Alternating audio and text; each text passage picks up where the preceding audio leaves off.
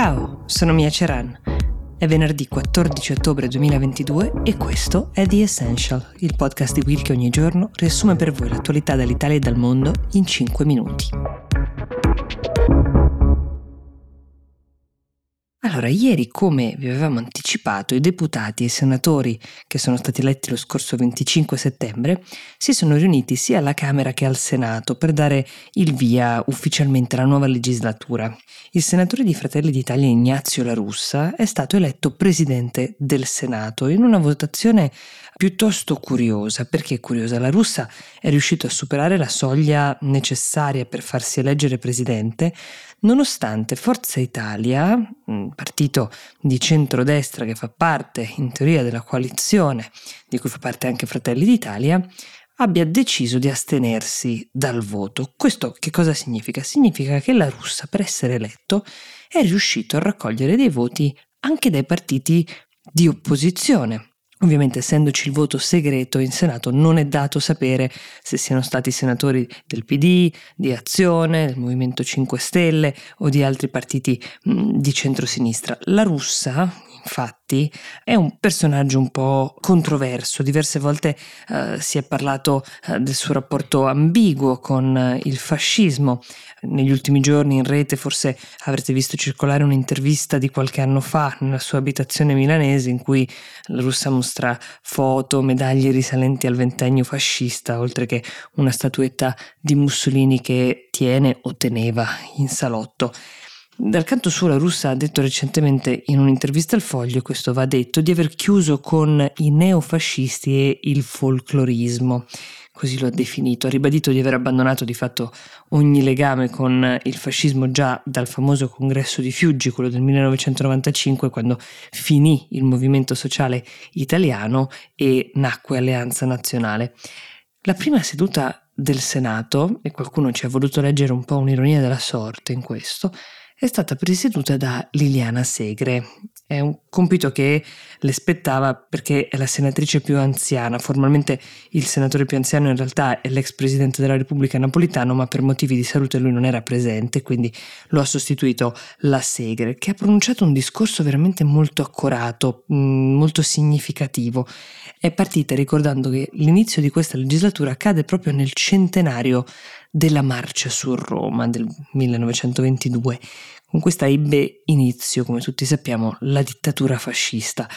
Questa stessa dittatura provò le leggi razziali, quelle per effetto delle quali Liliana Segre e diverse altre persone mm, furono costrette a lasciare anche le scuole elementari. Nel suo discorso Liliana Segre ha sottolineato come la stessa bambina che allora fu costretta a lasciare il proprio banco di scuola oggi fosse seduta sul banco più prestigioso del Senato, cioè quello della presidenza, mm, di cui ha appunto diretto i lavori. Tra le altre cose, Liliana Segre ha ricordato ai senatori in aula l'importanza dell'articolo 3 della Costituzione, che è quello eh, sostanzialmente che parla della necessità di rimuovere gli ostacoli di ordine economico e sociale che impediscono lo sviluppo della persona. Quindi ha scelto degli argomenti molto mirati la Segre, ha detto questo articolo, riferendosi all'articolo 3, non è poesia e non è utopia, è la stella polare che dovrebbe guidarci tutti, anche se abbiamo programmi diversi per seguirla.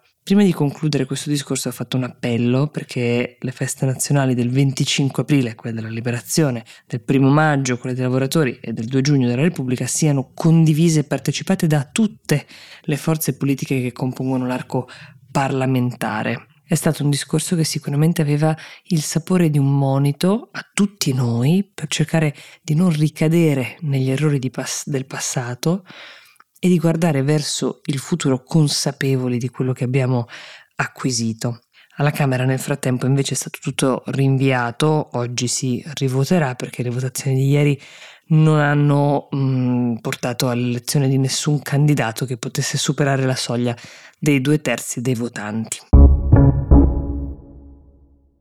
Cambiamo argomento, cambiamo continente. Qualche settimana fa vi avevamo raccontato che era stata abolita la legge che vietava l'omosessualità, che puniva l'omosessualità a Singapore.